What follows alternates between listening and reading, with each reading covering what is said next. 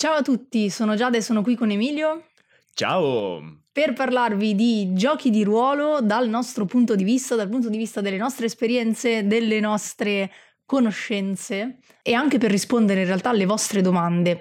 Oggi in particolare faremo la recensione di un gioco molto amato, il gioco dell'anno 2020, ovvero Not the End. Ma prima, sigla. Mentre salite i gradini della torre che scricchiola e geme sotto il peso dell'oro accumulato in secoli, sapete già che dovrete affrontare un drago. Ma questa volta sono due. E hanno un microfono.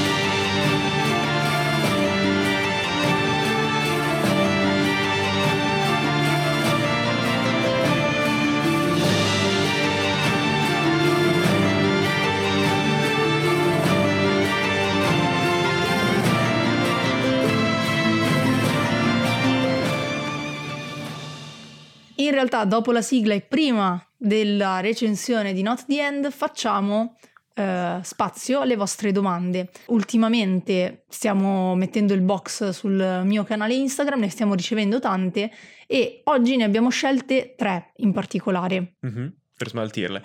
Incomincio io e ti faccio la domanda a cui so che vuoi rispondere tu. Ok. Naive Colors ci scrive che consiglio dareste a una Neo Master che sta per provare la sua prima one shot. Visto che la nostra Neo Master casalinga sei tu, Mhm. credo che debba rispondere tu. Sì, sì, sì, sì. No, infatti, tra l'altro ho appena fatto in- proprio in questi giorni di, di festa di Natale, eccetera, eccetera, la one shot di Tales of Equestria sul canale, cioè sul server Discord dei Common Master ed è stata la prima one shot, diciamo, pubblica, tra virgolette, nel Mhm. senso che c'era la possibilità che mi vedessero degli estranei e ho giocato con persone che erano esterne comunque al mio party, c'erano i Common Master, c'era Laura, la madre dei draghi, e poi vabbè c'era Emilio che era l'unico Che punto di riferimento. party. Sì. Esatto.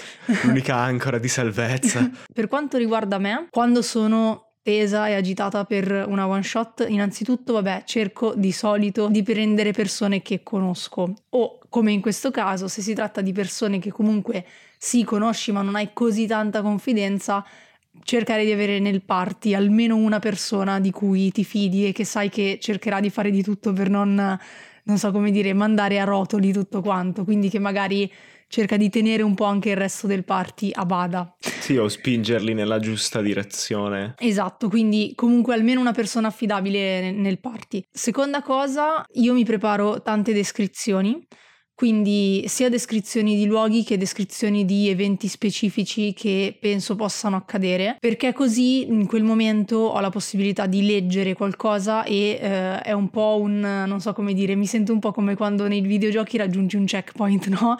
Cioè dici Mhm. ok, fino a qua ce l'ho fatta perché ehm, sono appunto dei punti di ancoraggio, dei punti di salvezza in cui dici ok, lì è un momento in cui posso sentirmi sicura perché è qualcosa che ho preparato, perché è una descrizione che devo leggere, no? Eh, Ovviamente cerchi di metterci più enfasi possibile, però i giocatori stanno, stanno tranquilli e, e ascoltano e basta.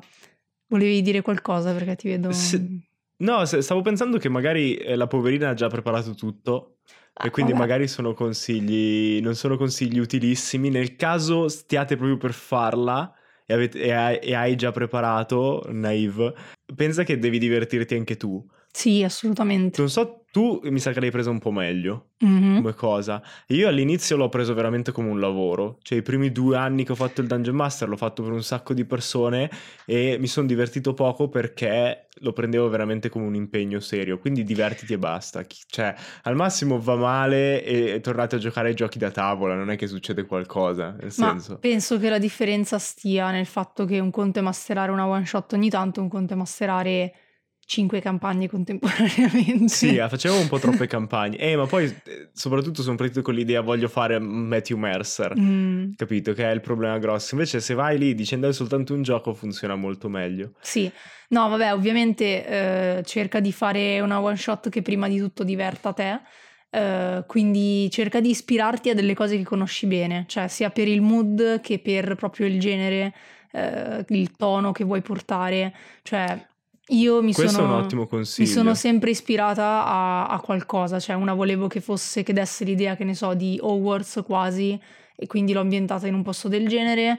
questa volevo che fosse molto, molto tipo film natalizio della serie Il Grinch, quindi con anche dei cliché eh, molto sì, c'era ispirati il a proprio quello. No, sì, ma oltre a quello, ma tipo, eh, non so, ad esempio a un certo punto mi sono detta, senti, per far capire qual è il piano, a un certo punto semplicemente descrivo la telecamera che inquadra il, uh, il calendario dove c'è cerchiato il giorno e ci sono scritti i piani, perché è così in realtà in quei film, no? Cioè sì, è, sì. avviene tutto in modo molto semplice, molto stupido e quindi ho detto, va bene, in questo caso lo posso sfruttare. In, in un'altra one shot, ad esempio in quella che abbiamo fatto nella scuola di magia, ovviamente non l'avrei mai fatto, lì era tutto un mistero. Quindi a seconda della cosa che vuoi portare, che sai che piace ai tuoi amici e che piace soprattutto a te e su cui ti senti sicura, cerca di ispirarti a quello. Beh, è un ottimo consiglio, vorrei fare un passo oltre, copia anche la storia. Perché, cioè, ehm, spesso ti suggeriscono di iniziare come Dungeon Master dalle campagne di Wizard of the Coast e secondo me è un errore madornale Invece se inizi con una campagna di Wizard spesso dici ma perché hanno messo questa cosa? E perché l'hanno messa per Dungeon Master che non sei te, che, non, che non, magari sono interessati a un altro tipo di gioco, ma loro devono comunque fare per un pubblico più ampio, no? E quindi è un disastro riuscire a capire cosa tenere, cosa togliere, cosa funziona comunque, cosa no e spesso anche con un po' più di esperienza come io sono diventate noiose le campagne per il semplice fatto che non sapevo esattamente se quella roba lì dovevo metterla per forza, ma non, non capivo cosa servisse nel mio tipo di gioco. Quindi scrivi una, una, campagna tu, se non l'hai ancora scritta, però copiala da una storia. Cioè, ai tuoi amici piace Harry Potter? Fai Harry Potter, prendi uno dei libri di Harry Potter, copia la trama palesemente e ad- adattala al mondo in cui fai. Quindi, come sarebbe Harry Potter in un mondo fantasy, high fantasy, no? Cambiando i mostri, cambiando le cose, secondo me è metà del lavoro fatto. Mm.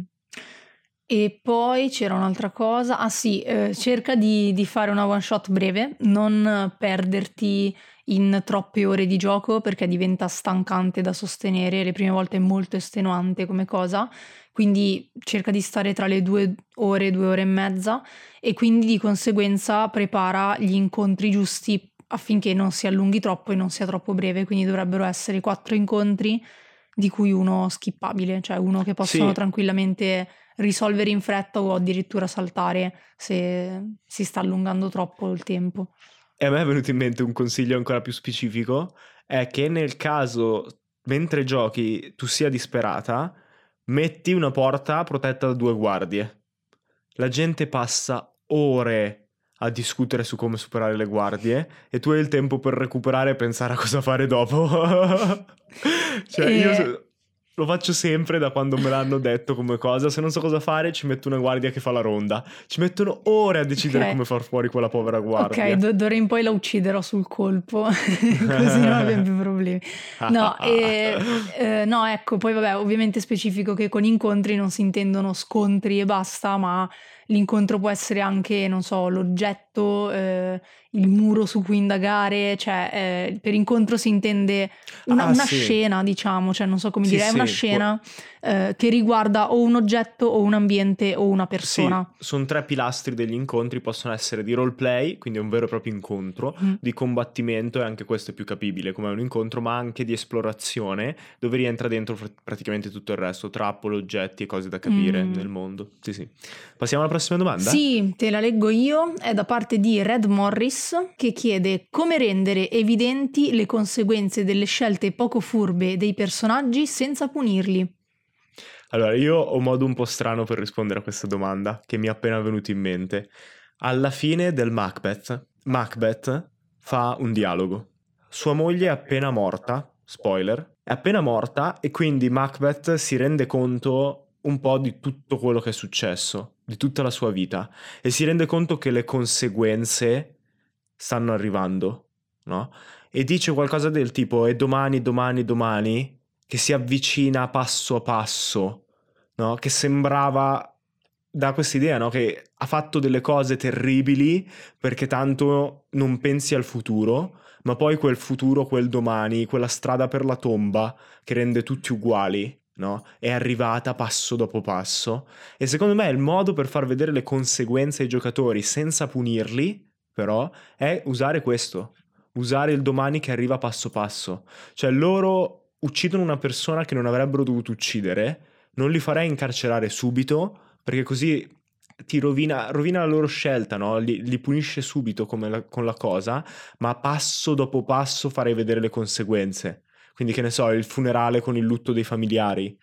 Così magari iniziano a sentirsi in colpa. Poi le conseguenze politiche nella città. Metti che uccidono un barone che non dovevano uccidere perché gli era più comodo, no? Il mm. funerale poi eh, le, le, conseguenze nella città nessuno protegge più magari i poveri perché lui era l'unico che aveva associazioni caritatevoli, poi qualcuno tenta di uccidere i personaggi per vendetta e poi arrivano le autorità quando la situazione ormai ha avuto un'escalation e quindi quando ormai loro si sono accorti oh merda abbiamo fatto una cavolata e come Macbeth possono dire questo è il destino no?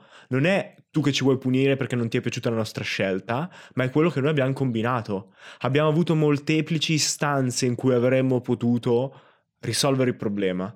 Avremmo, saremmo potuti andare dalla famiglia a chiedere scusa o trovare un modo per incolpare qualcun altro, ok? Non l'abbiamo fatto e quindi questo destino, questo tomorrow che non abbiamo mai risolto ci viene a prendere. Ci sta venendo a prendere. Secondo me è la soluzione perfetta, nonché supportata da William Shakespeare, in persona e quindi ovviamente a un livello superiore. No, sì, sembra, sembra molto figo e penso che renda anche più coinvolgente, più sentita una campagna rispetto appunto a non far mai vedere le conseguenze delle azioni dei personaggi. E la terza domanda di oggi è sempre da parte di Efisio Marcia, che mh, abbiamo già citato un sacco di volte perché ci fa un sacco di domande interessanti. Mm-hmm. E anche questa volta è una domanda interessante. Infatti chiede: Festività e festeggiamenti nel GDR, come li creereste, a cosa ispirarsi e come renderli più vivi in game? Io rispondo subito all'ultima domanda che ha fatto, come renderli più vivi in game. Io tento di allinearli con vero festività del calendario. Mm-hmm in modo tale che così i giocatori abbiano già la sensazione di festa, no? Se state per fare l'ultima sessione prima delle vacanze di Natale, ah beh, certo. fate che è una festività anche nel vostro mondo. Sì, come Halloween, eccetera, eccetera. Esatto, esatto. Per tutto il resto non ho mai studiato troppo dal punto di vista storico come mai esistono le festività. Eh, quello che so un po' più di, di più è sul mondo romano, i romani, gli antichi romani ovviamente, avevano una marea di festività, perché mm-hmm. avevano i giorni fausti e i giorni infausti, e avevano un casino di, di, regole sul correre del tempo, perché per loro era veramente importante tenere traccia di quanto tempo fosse passato dalla fondazione di Roma, mm-hmm. quindi avevano tutti dei riti per tipo come piantare dei chiodi in un particolare tempio, e da quei chiodi noi sappiamo quanto tempo è passato da Roma, perché in teoria che andavano figata. piantati ogni anno, no? Avevano riti per quando erano in pace e quando erano in guerra, le porte del tempio di Giano erano aperte o chiuse a seconda se era in pace o in guerra. Quindi c'è proprio questa idea che le festività nel nostro mondo scandiscano il tempo che è arrivato dai romani. Mm. Ok? Quindi un modo è quello, puoi costruirlo pensando, ok, quale particolare evento scandirebbero? Per okay. esempio, nel mondo che sto creando, i due soli si eclissano a vicenda, quindi c'è una diminuzione di luminosità ogni tot giorni e quello potrebbe essere un calendario naturale e quindi in casi particolari in cui l'eclissi è più forte, ed è una cosa che succede regolarmente perché dipende dalle orbite dei soli, dei pianeti e così via, potrebbe essere una festività. Mm-hmm. Se no, grandi eventi e cose del genere. Mm. Io come giocatrice invece eh, rispondo più alla parte tipo come le creeresti, nel senso cosa vorrei come giocatrice eh, fare. sì, che, che, ci fosse, no?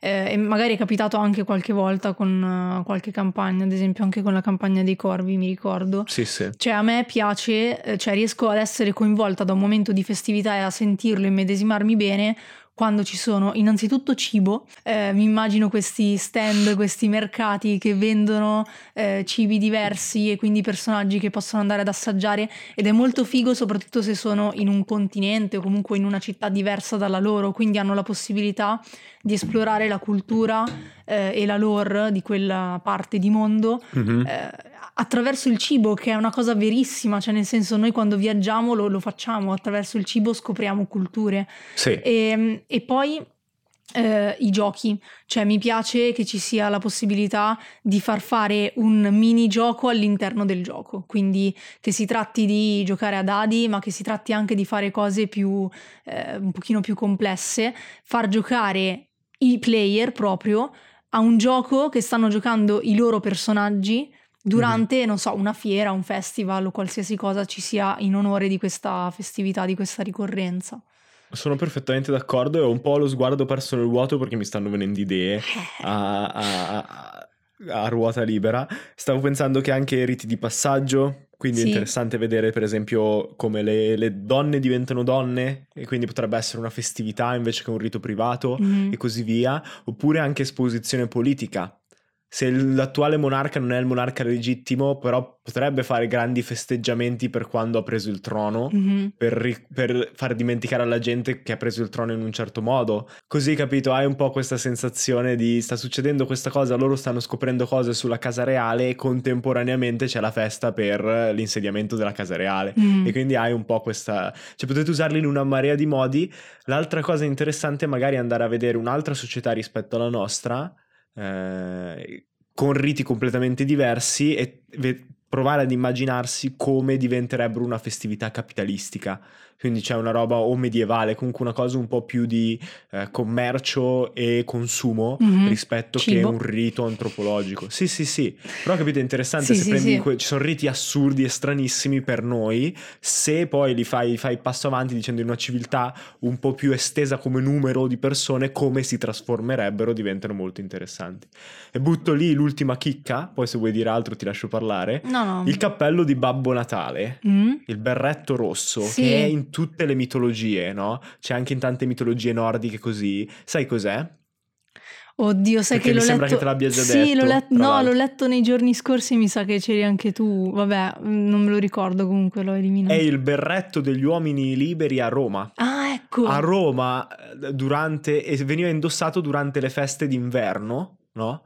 Ed era questo berretto rosso ripiegato in avanti come quello degli gnomi, con la punta ripiegata Mhm. in avanti. Quindi il berretto degli uomini liberi poi nel tempo si è trasformato nella mitra dei vescovi rossa Ok. e poi in Babbo Natale.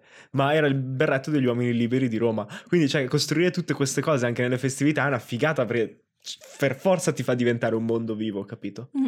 Il problema poi è come dirlo ai giocatori, perché non potete dirgli, ah, sai che questa cosa è, e di solito non, cioè, nel Medioevo tutte queste robe non le sapevano, noi le abbiamo. Oddio, non lo so, spesso si sottovaluta il Medioevo, però nel senso è strano che un personaggio, ehi, sai che questo è il coso dell'antico impero, cioè lui lo saprebbe in un altro modo e quindi poi dovete anche inventarvi come lasciare intuire la cosa. Però que- almeno a me è quello che piace fare come Dungeon Master. No, no, è figo, ci sta. E sì, direi che principalmente appunto potrebbero essere occasione per scoprire lore eh, sul, sul mondo, soprattutto se appunto è un mondo homebrew, diciamo, inventato dal master. Come per voi, questa è l'occasione per scoprire il nostro Coffee. Cos'è Coffee? È la piattaforma eh, su cui si può ricevere i creators, possono ricevere donazioni ed è completamente gratuita, cioè Coffee di per sé non prende percentuale dai soldi che chi ci dona ci invia. Quindi se volete sostenerci anche in questo periodo festivo e volete mandarci dei soldini per i nostri progetti, potete andare sul sito www.co-fi.com sbarra non dire draghi, tutto minuscolo, tutto attaccato, www.coffee.com sbarra non dire draghi e quello è il sito dove raccogliamo fondi sia per il podcast che per il nostro fumetto. In particolare adesso abbiamo una campagna attiva per stampare in cartaceo la seconda stagione del nostro fumetto.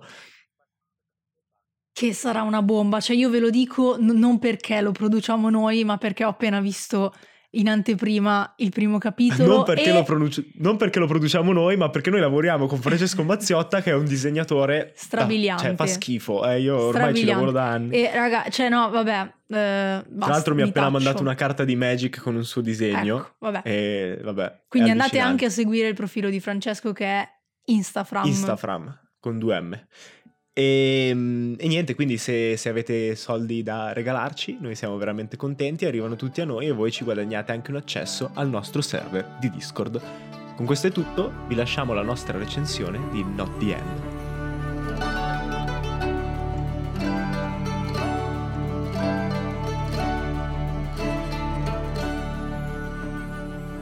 Il gioco che recensiamo oggi è Not the End, gioco dell'anno 2020 prodotto da Fumble GDR con un Kickstarter che ha avuto un successo pazzesco, sfondando subito il goal e immagino anche avendo successo in vari stretch goal. Mm-hmm. E la cosa divertente è che adesso, se non mi ricordo male, cioè adesso quando stiamo registrando, ma sì. hanno fatto un Kickstarter per la versione in inglese e anche quello è stato un successo. Quindi possiamo dire che Not the End è stato un successo internazionale. Mm, vero. Io ho avuto occasione di giocare una one shot a tema Hunter Hunter di recente eh, masterata da William dei Common Master all'interno di un mini evento in collaborazione con loro e mi è piaciuto tantissimo, quindi ho deciso di provare a portarne una recensione. Prima di iniziare però la recensione volevamo spiegarvi come funzioneranno da qui in avanti le nostre recensioni. Eh, perché comunque abbiamo visto che hanno avuto un discreto successo, ma volevamo dargli una struttura un po' più organizzata, come mm. abbiamo detto nel, nell'ultimo episodio della scorsa stagione. Eh, non siamo riusciti a farlo per la prima, prime due che abbiamo registrato, ma finalmente abbiamo costruito un sistema che funziona. In pratica, eh, ogni gioco verrà diviso in varie sezioni, no? la recensione di ogni gioco, con punteggi che vanno da 1 a 10. Giada spiegherà in questo caso, visto che ha provato lei, pro e contro per ogni sezione, poi un voto che riassume un po' quello che ha detto, no? e alla fine ci sarà la media finale.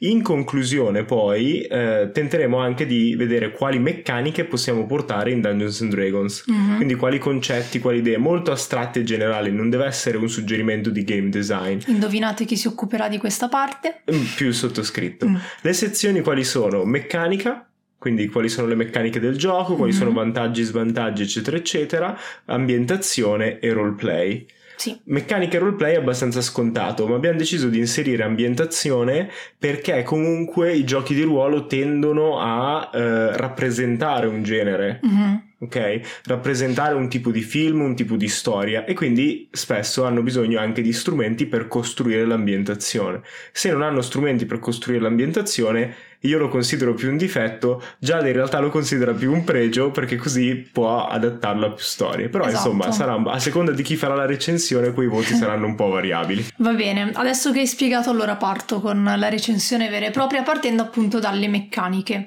Allora, il sistema di gioco è un sistema originale creato apposta, si chiama XSys e eh, utilizza dei token di diverso colore, quindi dei segnalini bianchi e neri, che vengono inseriti all'interno di un sacchetto ed estratti per risolvere le varie situazioni che si creano durante il gioco.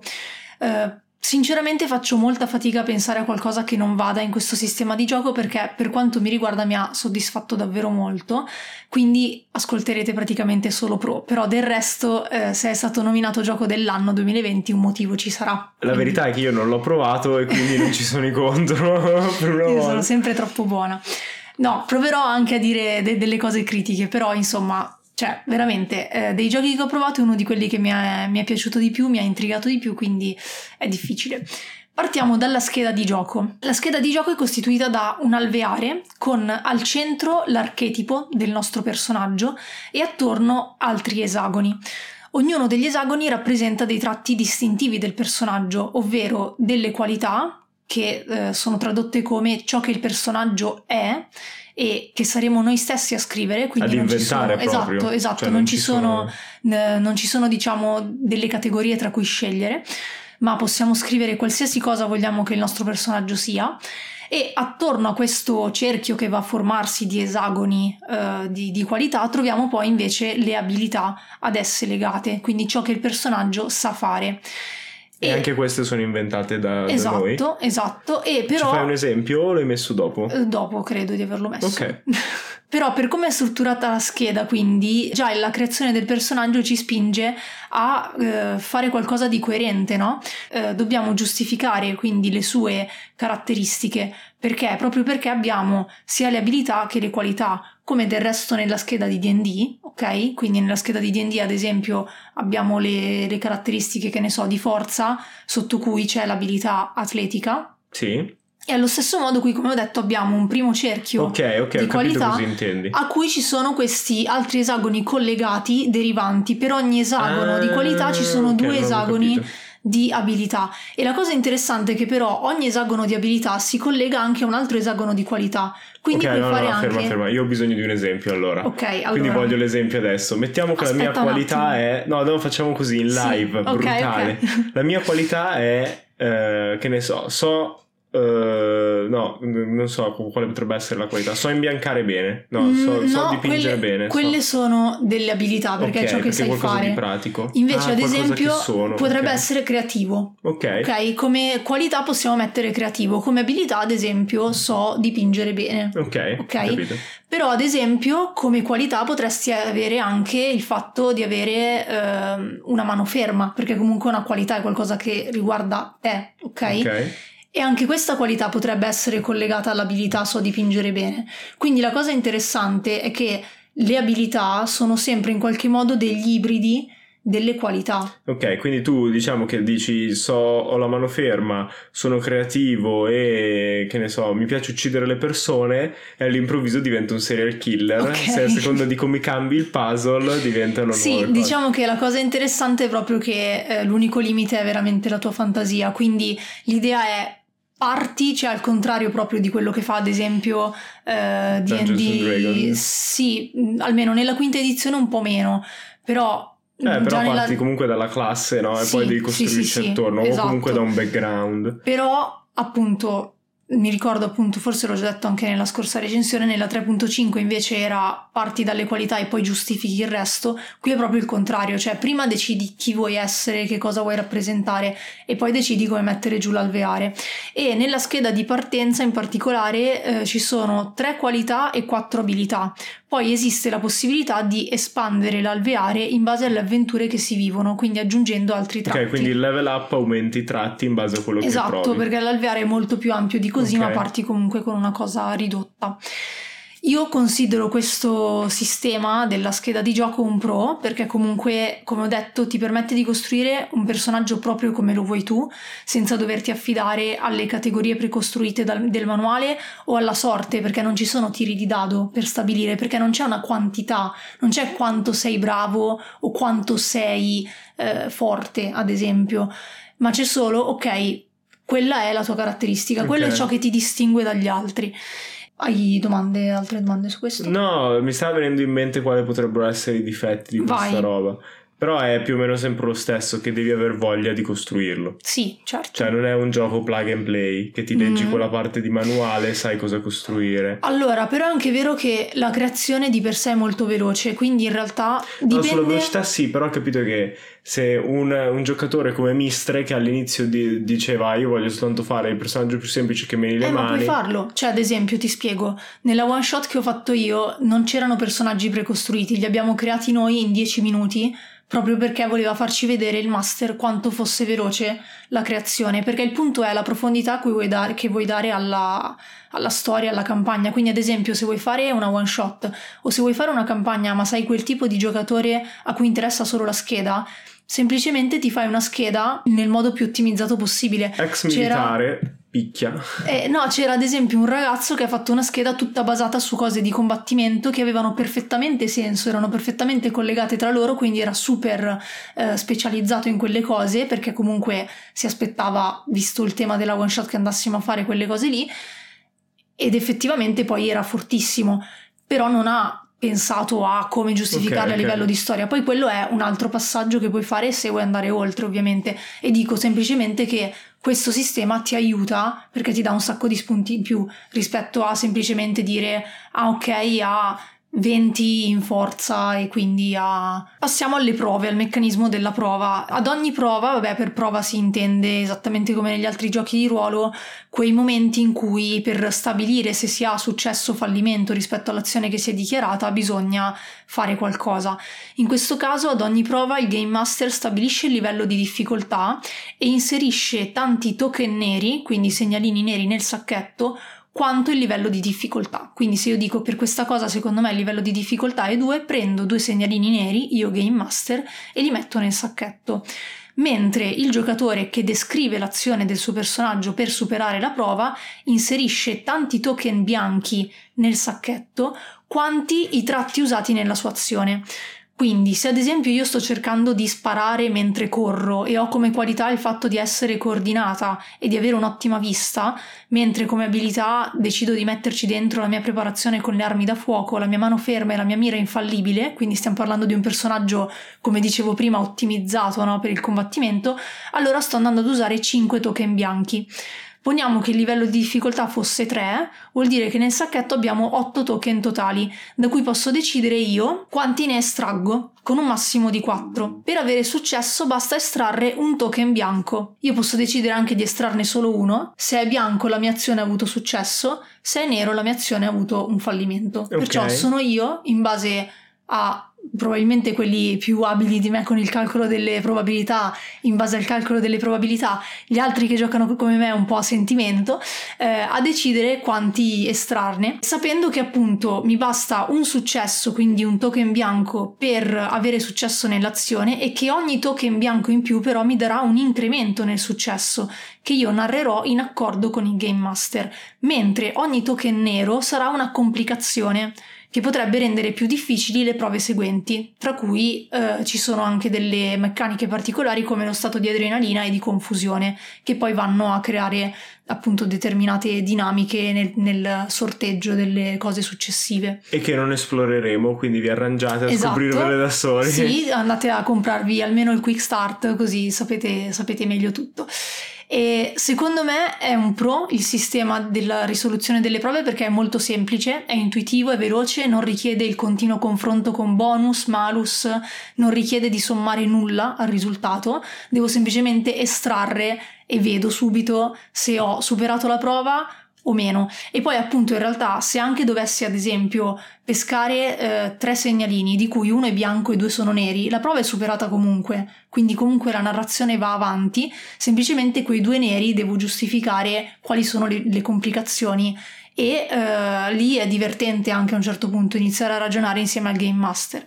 Il contro è nel momento in cui ovviamente si hanno giocatori inesperti e timidi che quindi nel momento in cui devono eh, appunto spiegare quale incremento di successo, quale complicazione ha avuto il loro personaggio, potrebbero rimanere bloccati. Però è anche vero che lì subentra la figura del game master che in questo caso è proprio un aiuto, un aiuto alla narrazione. Le meccaniche del pericolo e della prova cruciale. Allora, il pericolo è un valore di token neri che il master annuncia mettendo come posta in gioco l'uscita di scena nel caso in cui il personaggio, il giocatore, dovesse estrarre quel numero di token neri. Ad esempio, se io ti dico ok, fammi la prova considerando che con due token neri c'è l'uscita di scena. Io ne pesco tre di token, uno è bianco, due sono neri, come facevo l'esempio prima.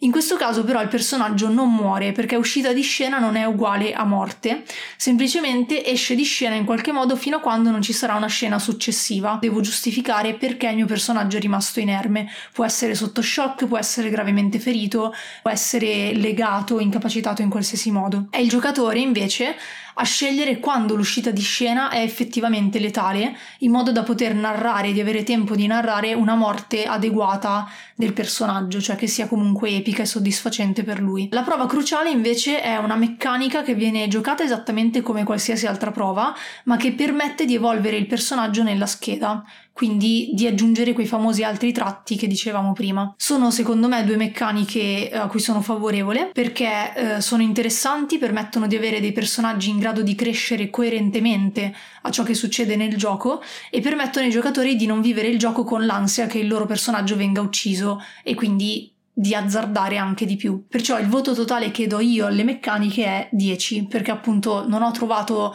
eh, qualcosa che sia una difficoltà insormontabile. Passiamo all'ambientazione. In realtà non c'è un'ambientazione specifica, ma piuttosto un genere di storie legato a questo sistema, quello in cui gli eroi rischiano tutto per raggiungere un obiettivo fino a rischiare la loro stessa vita non è un genere di storie, Vabbè, è il 90% mm. delle storie in Occidente. Quello, insomma. Eh, ok. Eh, cioè, c'è un protagonista fantastico. Ok, il fatto che non ci sia un'ambientazione predefinita, ma che sia adattabile a qualsiasi ambientazione vogliamo fare, che sia un anime come nel caso di Hunter x Hunter che ho giocato, oppure un film, un telefilm o qualsiasi altra cosa abbiamo in mente, in realtà a me piace molto, come diceva prima Emilio, giustamente. eh, per come sono io, mi sento più libera di poterci giocare qualsiasi cosa quindi io lo vedo come un pro. Dall'altro lato mi rendo conto che potrebbe essere un contro, proprio perché mh, comunque non definisce un tipo di ambientazione standard in cui poter integrare al massimo le meccaniche, che è comunque una cosa che ritengo interessante. Quindi mia difesa... No, è interessante, interessante, ma il mio punto è sempre quello, no? Cioè, metti che noi vogliamo giocare un gruppo di samurai, Mhm. no? Non giochiamo un gruppo di samurai, giochiamo un gruppo di personaggi di Not the End. Cioè facciamo il roleplay di un gruppo di samurai, ma non abbiamo nessuna meccanica che riprenda quel Sì, mondo. no, infatti stavo dicendo che io trovo No, no, interessante sì, quando è- i giochi di ruolo riescono a usare delle meccaniche che siano integrate al massimo Eh, con Con l'ambientazione. l'ambientazione, è quello, Sì, sì, cioè il no, mio è vero, problema è non c'è un metodo per rendere l'estrazione dei token, che ne so, il quick draw dei cowboy, no? Mm. Il fatto che sparino rapidamente. Mhm. Se ci fosse pensato dire guardate, questa potrebbe essere una meccanica aggiuntiva, potete estrarne quanti volete, no? Ma in un tot di secondi, Ok. no? Come lo scramble in, nel, nel combattimento volante di Colville, dove puoi tirare il dado 20 tante Sì, sì. volte e poi decidi tu se fermarti o continuare a provare ad avere un risultato migliore. Mm. Però qui avendo solo token bianchi e neri non puoi risu- non puoi neanche provare ad avere un risultato migliore. Mm. Dobbiamo specificare però che all'interno del manuale sono presenti comunque degli scenari possibili, così che chi compra i manuali aspettandosi anche tutto il lato di ambientazione, che di solito è presente appunto nei manuali di gioco, può essere ugualmente soddisfatto.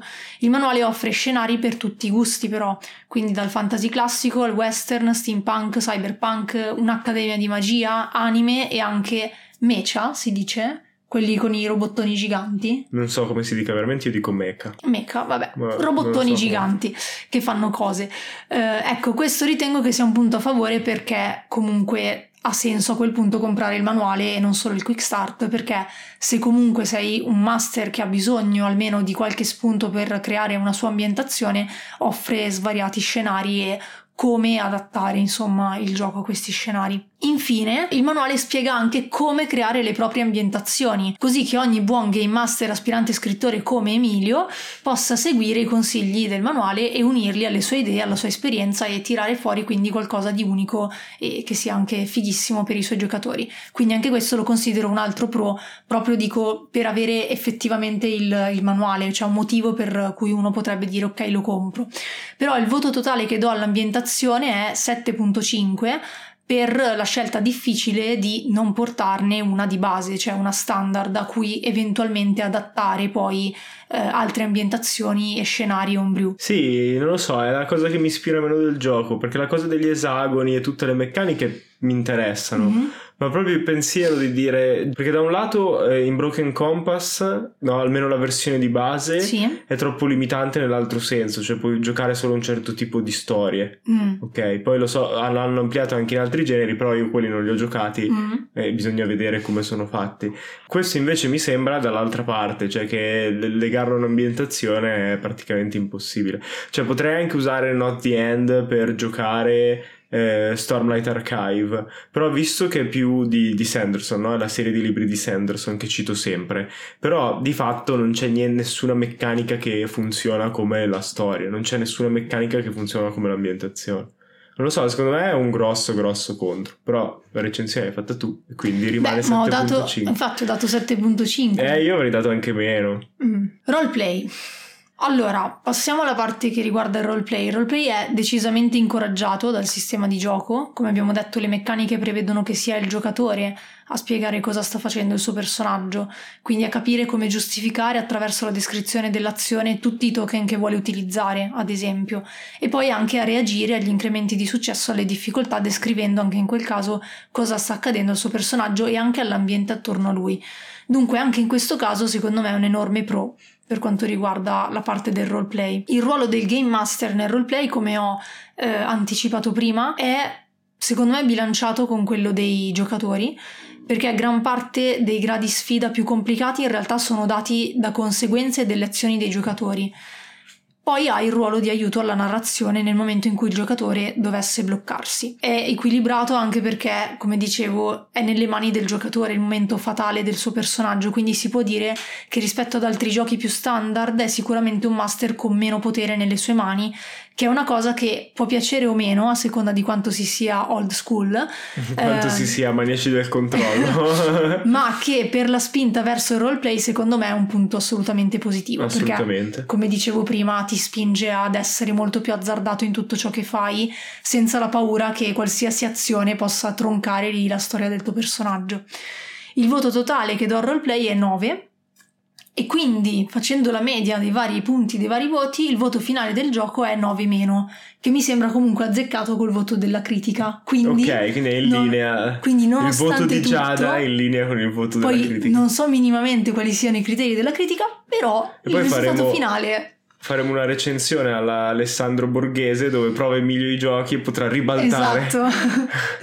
Cosa L'unica- porteresti in D&D? Sì, adesso, lo- adesso ci arrivo. Ok. Volevo dire soltanto che forse però l'unica cosa che mi potrebbe far riconsiderare l'ambientazione è che è molto adatto agli anime. Assolutamente sì. Perché gli anime, anche quelli, cioè, spesso s- hanno, un'ambi- hanno ambientazioni molto ricche e ben pensate, però sono relativamente irrilevanti alla Sì. costruzione dei personaggi. Cioè, Naruto potresti spostarlo anche in Bleach e la storia più o meno andrebbe avanti lo stesso. Ma infatti, secondo me, ehm, cioè sì, è il- sicuramente il gioco più adatto in assoluto a giocare degli- delle ambientazioni anime e ho sentito esempi, non li ho visti giocare purtroppo, ma me li hanno raccontati, di persone che l'hanno giocato ad esempio come ambientazione di Inside Out anche, il cartone della Disney, dove quindi sono- erano tutti parti del cervello praticamente, dovevano far svegliare eh, una persona dal coma, quello era l'obiettivo. Ah, peccato, era ancora più interessante se dovevano proprio tipo sopravvivere all'adolescenza. Sì, Con sì, loro eh. che decidono le cose. Eh, oppure ad esempio so che hanno giocato una partita di Ollie e Benji, Ah. perché anche qui non è un gioco orientato verso il combattimento, perciò puoi giocarci veramente qualsiasi cosa, cioè Sì, la sì. missione potrebbe essere veramente una cosa qualsiasi e infatti mi ispira moltissimo, cioè veramente ci giocherei qualsiasi storia, devo, devo solo scriverle. Cioè, è sempre quello il problema. Eh già, In Dungeons and Dragons io cosa porterei? Porterei eh, una modifica del, dell'hexagonal system, Mhm. X system, per sistemare la eh, ispirazione. Perché non so come, ma io l'ispirazione non riesco mai ad usarla. Mm? E si potrebbe fare quindi una specie di, a posto di tenere ideali, legami, difetti, sì. come un quadratino nella scheda, farlo ad esagono o anche semplicemente a- come raggiera, no? come punti collegati da una Mhm. piccola mappa e ogni volta che puoi attivare uno di quei punti, una di quelle robe, una di quelle, di quelle abilità e così aggiungi un dado 4 oppure guadagni automaticamente ispirazione molto in modo, che, in modo tale che possa chiamarlo il giocatore. Molto carino. Eh, Solo perché il disegno del, del- del grafichetto mi piace di più come idea che il quadratino. Però Mhm. uno può farlo anche con i quadrati quando dice questo è il mio ideale, quindi tiro con ispirazione e mi Sì. do vantaggio da solo. Su quella roba la- cioè, si può passare ai giocatori Dungeons and Dragons, che è una cosa che non riesco mai a fare. Ho provato a fare già un paio di volte, ma non ci si Sì, riesce. avevi provato a farlo forse con i trigger, Sì, ma non ha funzionato. non ha funzionato.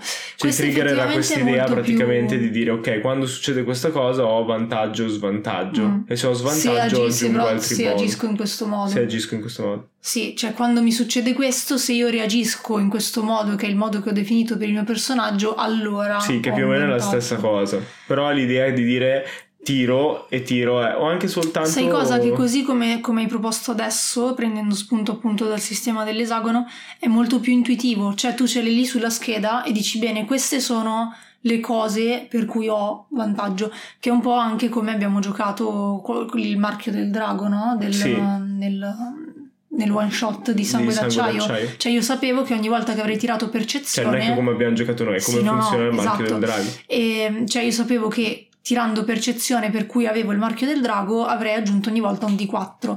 In questo caso eh, uno sa che se è in una situazione in cui eh, è implicata la sua, la sua qualità, la sua, o il suo difetto anche, ha un D4 ci sta. Va bene, se avete già provato Not the End e volete darci il vostro parere, soprattutto sul discorso dell'ambientazione e il legame con l'ambientazione, magari c'è qualcosa che ci è sfuggito, può sempre capitare, scriveteci a draghi.microfono-gmail.com draghi.microfono-gmail.com o sul profilo di Giada di Ruolo su Instagram che la Mhm. trovate sempre pronta a rispondervi. Yes! Ma adesso, come al solito, vi lasciamo al nostro indovinello.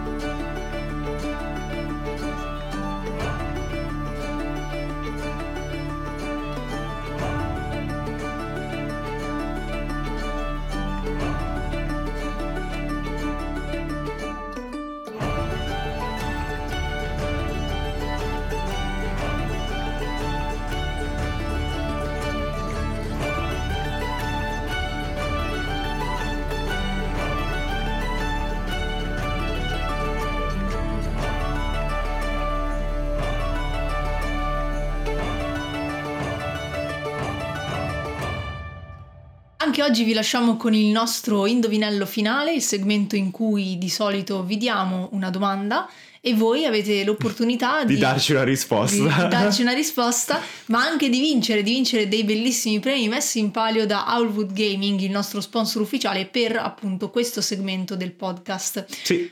Owlwood infatti che produce portadadi e altri oggetti molto utili per le sessioni in legno pregiato. E molto fighi.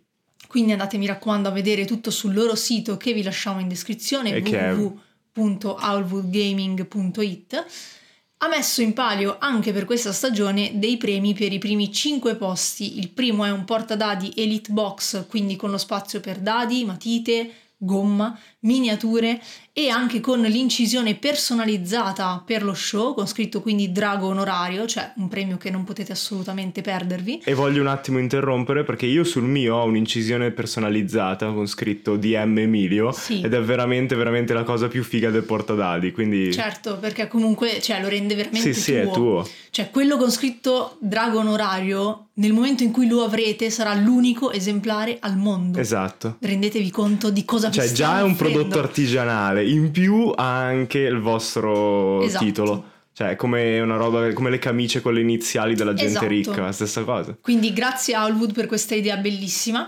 Il secondo premio è un set di dadi 6 in legno con le grafiche di Allwood. Così E poi, se comprate i portadadi potete metterceli dentro. Certo. E poi eh, terzo, quarto e quinto premio sono sconti eh, sul loro sito. a scendere dal Yes. 15% al 5%. Esatto. Ma quest'anno, grazie al mio divino intervento, abbiamo anche un giveaway finale.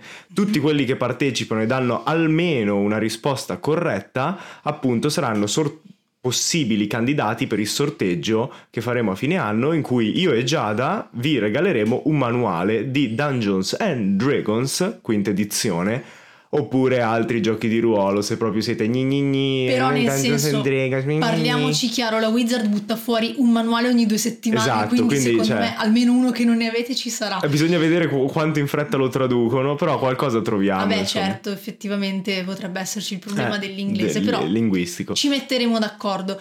Ma detto tutto ciò, andiamo quindi a dare la soluzione dello scorso indovinello. E per chi non lo sapesse ancora, per scrivere dovete scrivere al profilo di Giada, Giada di Ruolo, su Instagram per dare la risposta. Prima facevamo anche la mail, ma sinceramente non ci scriveva nessuno alla mail per l'indovinello, ergo siamo passati soltanto a Giada, così è anche più facile tenerne traccia. La soluzione della volta scorsa era il centauro. Yes. Infatti avevamo dato come indizio il fatto che carica più di un barbaro e se ti colpisce di corsa ti fa molti danni in più perché ha Esatto. una massa enorme rispetto Sì, a qualsiasi altro PG. è un cavallo un cavaliere uniti, Esatto. quindi Eh, sa parlare sia l'elfico che il silvano come lingue e ha sei arti con cui colpirti perché Perché- ha quattro zampe e due braccia. E chiunque abbia giocato ai videogiochi sa benissimo che i quarti posteriori di un cavallo fanno più male di qualsiasi Esatto. altra cosa, non si sa per quale altro motivo, quindi Beh, anche del centauro. Onesto. Invece, l'indovinello di oggi è questo: è un oggetto ed è descritto da tre indizi. Quando viene impugnato, suscita il terrore degli avversari. Questa l'hai scritta tu, mi sa, perché è troppo facile. Richiede sintonia. Richiede sintonia, che non è proprio un indizio che restringe l'ambito degli oggetti magici di D&D, ma il primo è molto indicativo. E il Esatto. terzo indizio è la punta ha tre teschi di mostri con le corna. Beh. Mi ricordo anche che l'hai scelto perché hai visto l'immagine per la prima volta sul manuale di Dungeon Master oh che figo io dire. Ma ce l'ha tipo Ivek l'ha presa quando eravamo a Barovia e nessuno si ricordava le mie descrizioni Vabbè, vabbè, però comunque insomma come ha detto Emilio è molto facile questo, quindi se non lo avete ancora fatto avete la possibilità di rispondere correttamente e quindi di partecipare al giveaway finale. Esatto. Se invece avete già vinto le scorse puntate, siete già in una buona posizione in classifica, è il momento per lottare con le andate- unghie e con esatto, i denti Non potete perdere questa risposta, quindi mi raccomando, aspetto la vostra risposta su Giada di Ruolo. Anche perché ormai Instagram. abbiamo superato la metà della stagione a questo punto, quindi la lotta si farà sempre più serrata. Dicevi, scusami? Quindi mi raccomando, aspetto le vostre risposte su Giada di Ruolo su Instagram e eh, mi raccomando ricordatevi anche che potete darle quando volete ma prima che esca la soluzione, quindi Mhm. tra due settimane quando la diremo. Perché no non è che fate gli splendidi che dite oh ho sentito l'episodio nuovo adesso vado a scrivergli non funziona mi dispiace Non ci ha provato nessuno per ora, però. No, infatti, sono molto onesti tutti Mhm. quanti. Bravi, bravi draghetti. Detto questo, possiamo salutarci E ci rivediamo al prossimo episodio. al prossimo lunedì. Ciao! Ciao!